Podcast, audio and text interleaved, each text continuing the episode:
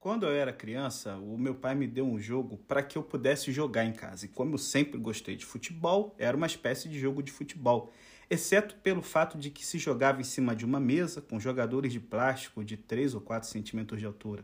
E eles mexiam a perninha, cara. Era preciso bater neles com o dedo para que acertassem a bola e tentassem marcar um gol no adversário. Se eu não me engano, acho que era o jogo de futebol da Gulliver.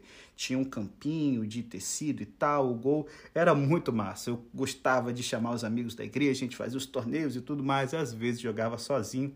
Eu me lembro que meu pai fez uma mesa de MDF na garagem de casa para que eu pudesse jogar. Cara, esse é um dos momentos assim mais legais que eu tenho da infância. E ele jogava comigo, era o melhor dia para mim. E assim, o jogo em si não é ruim, sabe? É possível até tornar-se um craque nele, principalmente se você tiver dedos ágeis e pequenos, como eu tinha na época, e souber bater nos jogadores do jeito certo, já que cada, dependendo da posição do jogador, cada tinha um formato diferente tal. Cara, era muito legal.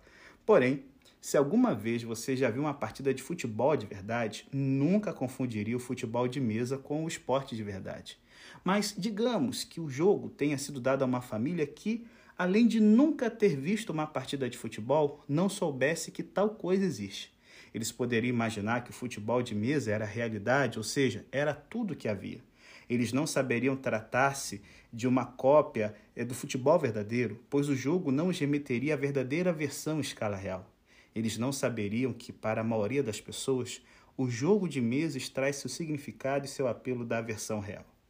Algo parecido com isso, só que mais intenso, reside no cerne da comparação que agora Hebreus faz aqui no capítulo 8, e ele vai continuar fazendo entre o Templo de Jerusalém e também o tabernáculo que acompanhava os israelitas nas viagens pelo deserto, e o santuário real e genuíno que está nos céus.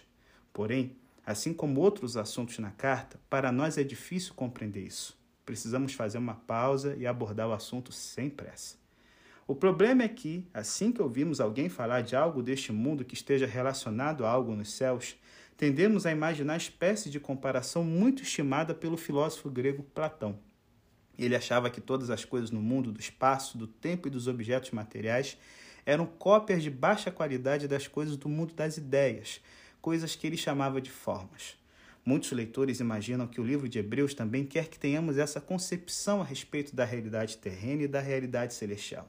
No entanto, o sentido de terra e céu na Bíblia, né, e não apenas aqui no livro de Hebreus, é bem diferente do que Platão tinha em mente. Para começar, já aprendemos que Jesus adentrou aos céus ainda na qualidade de ser humano, coisa que Platão nunca teria aceito.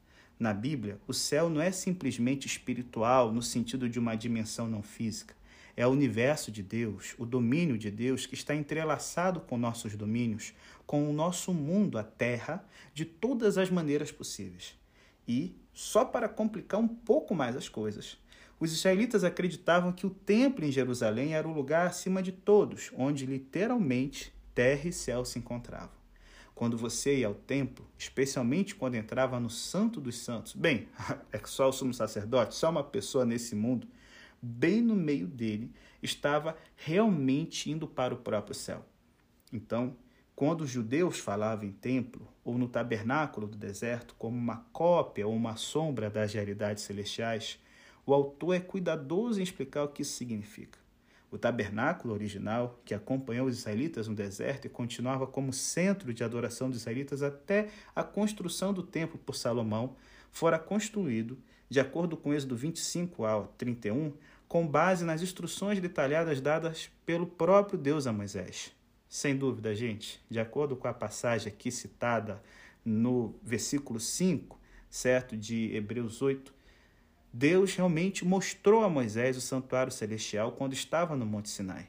Ele permitiu que Moisés olhasse através de uma cortina muito fina que separa o espaço de Deus e o nosso espaço, para que Moisés pudesse visualizar a verdadeira realidade e, assim, se assegurasse de que a cópia terrestre seria feita da forma correta. E então, mais adiante na carta, descobrimos que essa realidade celestial faz parte da Jerusalém celestial, a qual todos os seguidores de Jesus já pertencem. Tudo isso, como boa parte dessa carta, parece misterioso para nós hoje e sem dúvida incompreensível, mas se quisermos acompanhar o pensamento dos primeiros cristãos, temos de ser pacientes. Essa passagem de fato esboça pela última vez o contraste entre Jesus como verdadeiro sumo sacerdote e todos os sacerdotes que vieram antes dele. E situa esse contraste dentro de dois contrastes mais amplos: o contraste entre o tabernáculo terreno e transitório, por um lado, e o verdadeiro santuário celestial, e o contraste entre a antiga aliança, o compromisso assumido por Moisés no Monte Sinai entre Deus e Israel, e a nova aliança prometida havia muito tempo e agora trazida à existência por meio de Jesus. O verso 6, ao mencionar esse último ponto, apresenta a nova seção da carta que começa com o verso 7.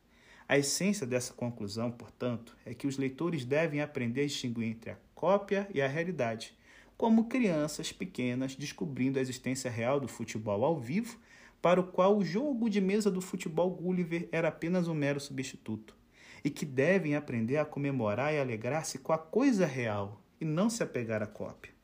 Isso deve ter representado um desafio especial para aqueles cristãos judeus que durante toda a vida acostumaram olhar para o Templo de Jerusalém como o foco de sua devoção, o local de peregrinação, a própria casa de Deus, e para os sacerdotes que serviam no templo de Deus como representantes para todos os tempos.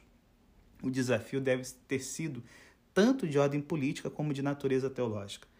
Por boa parte do primeiro século, os judeus que viviam em Jerusalém nos arredores percebiam a si mesmos diante de uma ameaça constante, e isso não apenas da parte de Roma. Por fim, a ameaça explodiria em uma guerra aberta, resultando na destruição de Jerusalém do próprio templo no ano 70 da nossa era. Em circunstâncias tais, qualquer pessoa que sugerisse que o templo era apenas uma cópia da realidade, que qualquer um que viesse a Deus por intermédio de Jesus estaria entrando no templo verdadeiro, que já existia no céu e que um dia se revelaria como a realidade, seria considerada terrivelmente infiel e herege. E, quando países e culturas estão sob ameaça, cara, a deslealdade é algo que se pune com violência. Como a gente vai perceber no capítulo 10, era isso que realmente vinha acontecendo. O motivo pelo qual o autor de Hebreus escreveu a carta talvez tenha sido o fato de que os cristãos judeus que a receberam estavam vivendo exatamente esse tipo de pressão e ameaça e precisavam muito saber que Jesus, o Jesus que eles estavam seguindo, era mesmo o verdadeiro sumo sacerdote e havia de fato entrado no santuário verdadeiro, santuário celestial, e estava ali intercedendo por eles. O antigo templo era bom, o novo e verdadeiro era superior. Os antigos sacerdotes eram bons, o novo sacerdote era melhor. A antiga aliança era boa, a nova era superior, baseada em promessas melhores. Quando olhamos para aqueles dias e nos colocamos de corpo e alma no lugar de nossos antepassados na fé cristã, fazemos bem em perguntar a nós mesmos se nossa devoção a Jesus, a celebração que fazemos por tudo que ele é e fez, é tão poderosa e central em nossa vida quanto o autor quis que fosse para os seus leitores se ele era melhor até mesmo do que o templo e do que o sacerdócio exercido ali, em que medida é melhor do que as muitas coisas que tão facilmente nos, devi, nos desviam da dedicação sincera a ele.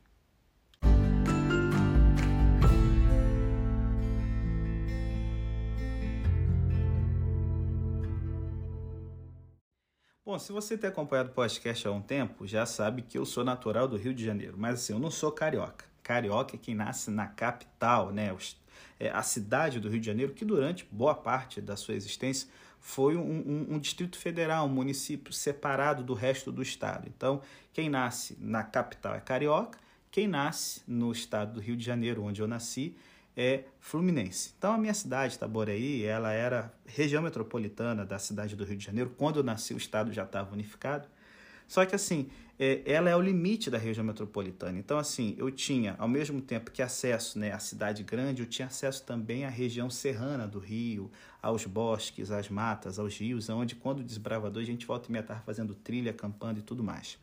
E assim, um dos rios é, que mais mexeu com a minha imaginação quando era criança, já que eu estou falando nesse podcast do tempo da infância, era o rio é, Macacu. O rio Macacu ele nasce perto do Pico da Caledônia, que é na região serrana ali de Cachoeira de Macacu com Nova Friburgo, e ele vai descendo a serra e vai então se tornando, recebendo afluentes do, de rios da região e vai se tornando o rio maior e mais forte até desaguar na Baía de Guanabara, onde há uma região de manguezal na foz, no delta do rio Macacu. É, assim, o rio Macacu, durante boa parte do século XIX, foi um rio navegável. Então, toda a produção agrícola daquela região de Itaboraí, Cachoeira de Macacu, Rio Bonito é, e tal, Nova Friburgo até, era trazida de, de, de trem ou, ou, de carroça até uma parte do rio e aonde ele era navegável, os barcos a vapor faziam então a descarga dos materiais na capital, no porto do Rio de Janeiro. Então, assim, não é o Rio Amazonas, não é o Mississippi ou Missouri, que são grandes rios do mundo, né? o Rio Reno, o Rio Nilo, só que esse rio ele mostra caráter e estilo em todos os aspectos. Ele tem aquelas curvas que a gente imagina os rios, ele passa por vilarejozinhos e colinas cobertas de arbustos floridos. É, ele passa, por exemplo, perto dele tem um antigo é, é mosteiro que hoje é, é, assim um patrimônio histórico, mas mosteiro de São Boaventura, se eu não me engano. Enfim, ele vai fazendo um delta e recebendo várias afluentes, vários afluentes vão desaguando nele. E assim, quando você vê um rio largo onde havia navegação, ninguém imagina que esse rio começou, né, perto do Pico do Caledônia, que é um ponto alto do Rio de Janeiro, como um córregozinho, fazendo aquele barulhinho de água escorrendo e com o tempo vai se tornando no rio, né, importante para a economia da região, hoje menos, mas no século XIX, início do XX, muito mais importante do que ele é hoje. Bom, o que, que isso tem a ver, pastor, essa informação aleatória? Gente, a gente está quase na metade da carta aos Hebreus. Já que a carta agora vai entrar em assuntos teológicos mais substanciais, esse é um bom momento para olharmos para trás e vermos o rumo que estamos tomando. Pense na primeira comemoração animada e até mesmo borbulhante acerca da grandeza do Messias em comparação com a dos anjos. Reflita nas muitas reviravoltas das passagens bíblicas que foram usadas e esclarecidas até o ponto que chegamos.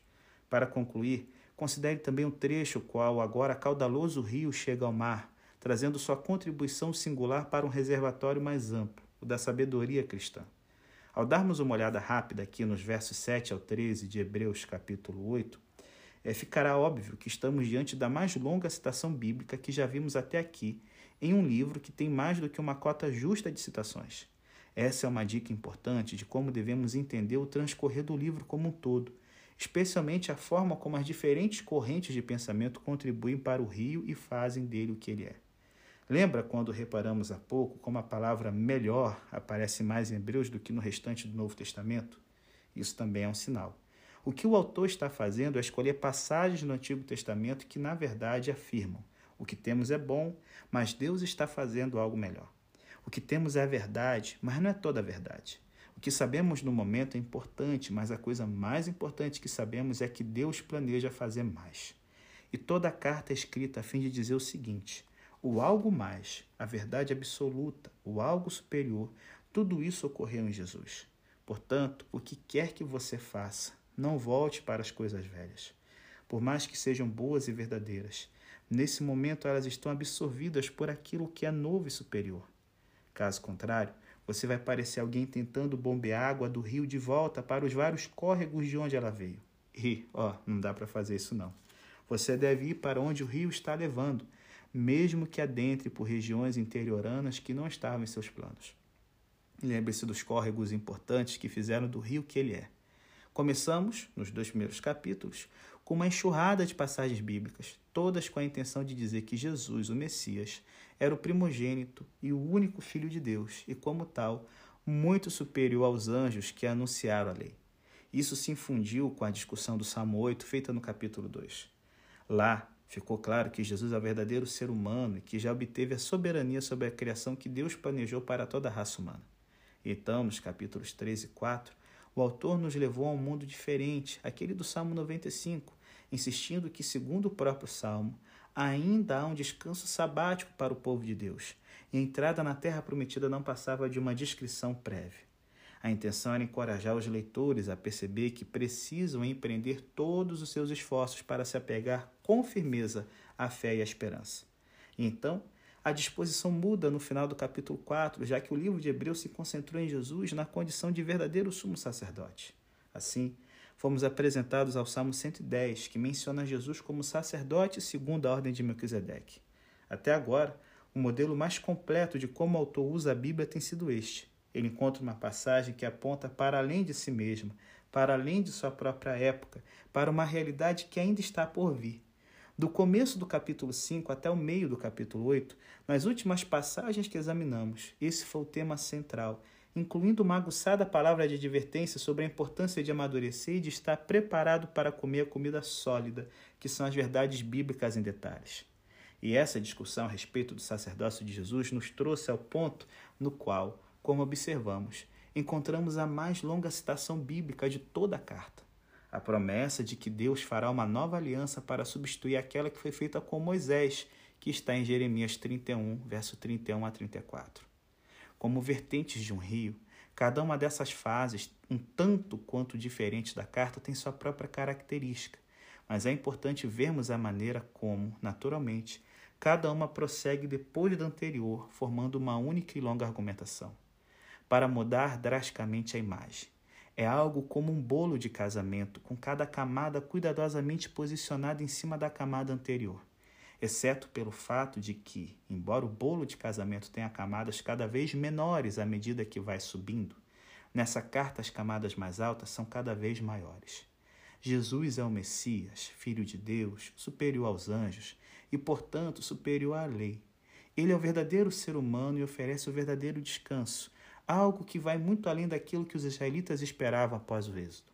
Na verdade, como Messias, ele é o verdadeiro sumo sacerdote, aquele que realizou tudo que o antigo sacerdócio nunca foi capaz de realizar. Como consequência disso, vemos que nele Deus cumpriu uma de suas promessas mais centrais e vitais. Deus estabeleceu em Jesus a nova aliança mencionada por Jeremias.